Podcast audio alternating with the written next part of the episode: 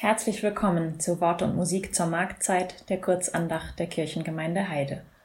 Heute hören Sie Kantor Franz Spenn und von mir, Pastorin Luise Jag-Albers, einen Beitrag zu unserer kleinen Reihe Lieblingsbücher und was sie mit Gott und der Welt zu tun haben, diesmal Harry Potter. Doch zunächst lasst uns beten. Herr, meine Zeit steht in deinen Händen. Hilf mir durch deine Güte. Gott, gedenke mein nach deiner Gnade Herr, erhöre mich mit deiner treuen Hilfe.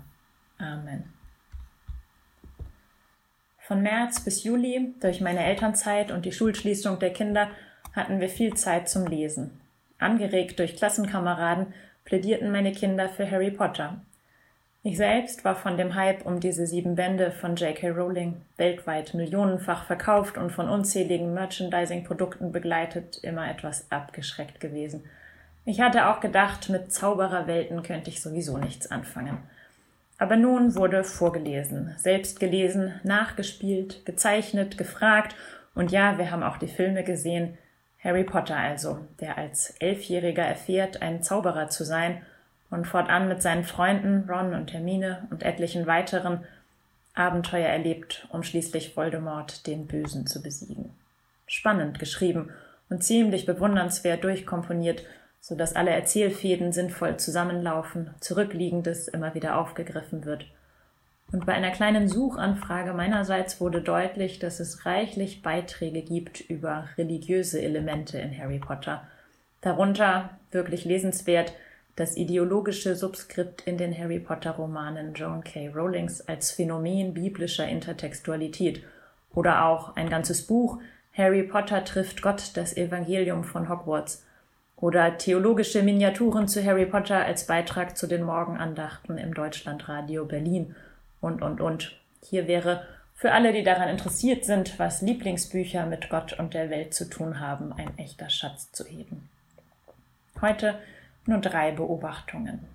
Erstens, der Mensch sieht, was vor Augen ist, Gott aber sieht das Herz an.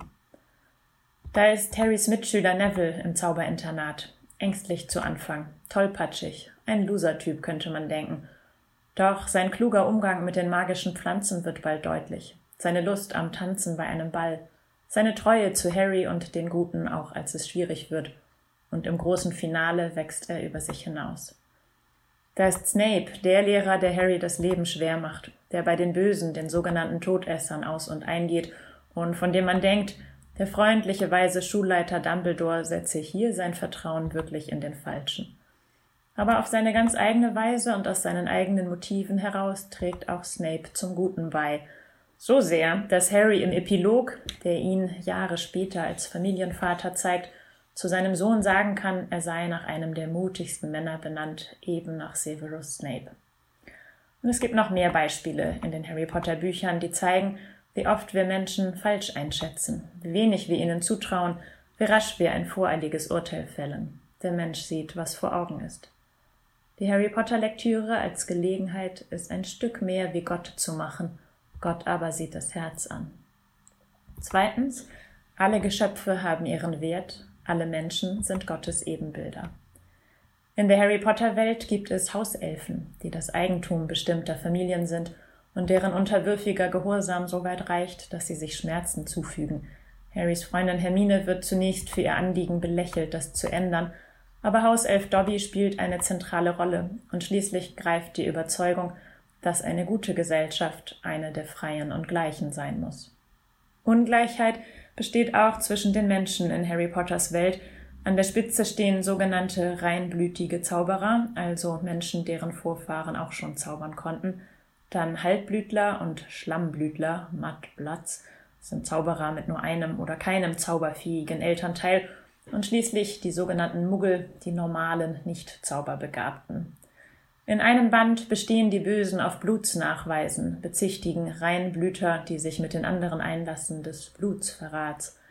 Meinen Kindern wurde sofort klar, welches Gift die Rassenideologie ist und dass wir auch in unserer völlig zauberunverdächtigen Welt darauf acht haben müssen, den Menschen als gleich und im christlichen Sinne als Gottes Ebenbilder zu sehen. Alle. Drittens, die Liebe stärker als der Tod.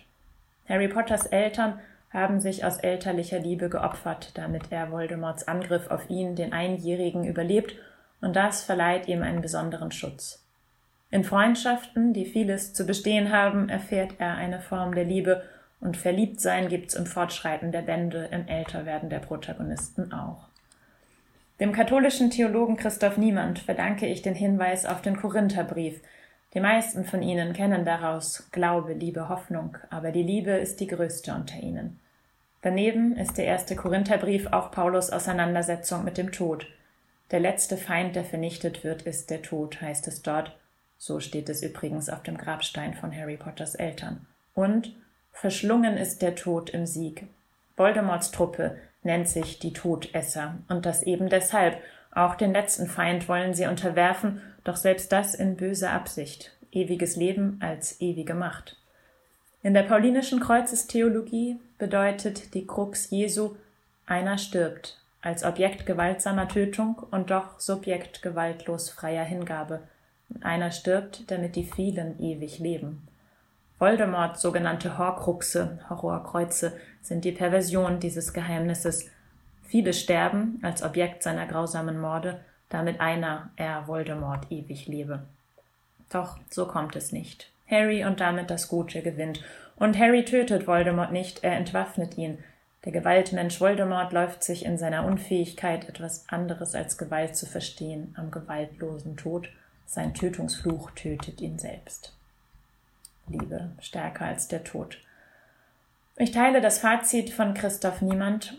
Der Akt des Lesens der Geschichte Harrys aktiviert in Christinnen etwas, wofür eine andere Lektüre lange schon Spuren und Schneisen des Berührtseins und Verstehens angelegt hat.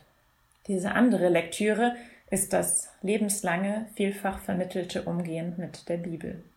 Darin findet auch die eine große Leerstelle, die Harry Potter lässt, nämlich gibt es ein Wiedersehen mit den Lieben, deren Tod im Lauf der Bände auch meine Kinder und mich berührt haben, eine Antwort, die Hoffnung auf die Auferstehung.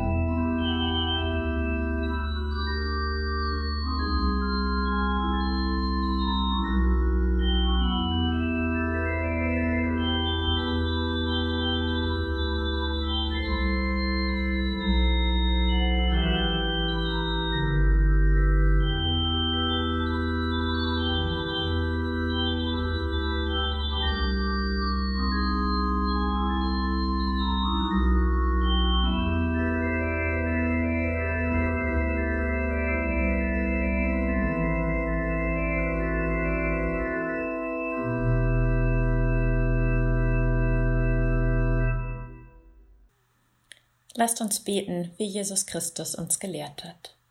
Vater unser im Himmel, geheiligt werde dein Name, dein Reich komme, dein Wille geschehe, wie im Himmel, so auf Erden. Unser tägliches Brot gib uns heute und vergib uns unsere Schuld, wie auch wir vergeben unseren Schuldigern. Und führe uns nicht in Versuchung, sondern erlöse uns von dem Bösen. Denn dein ist das Reich und die Kraft und die Herrlichkeit in Ewigkeit. Amen.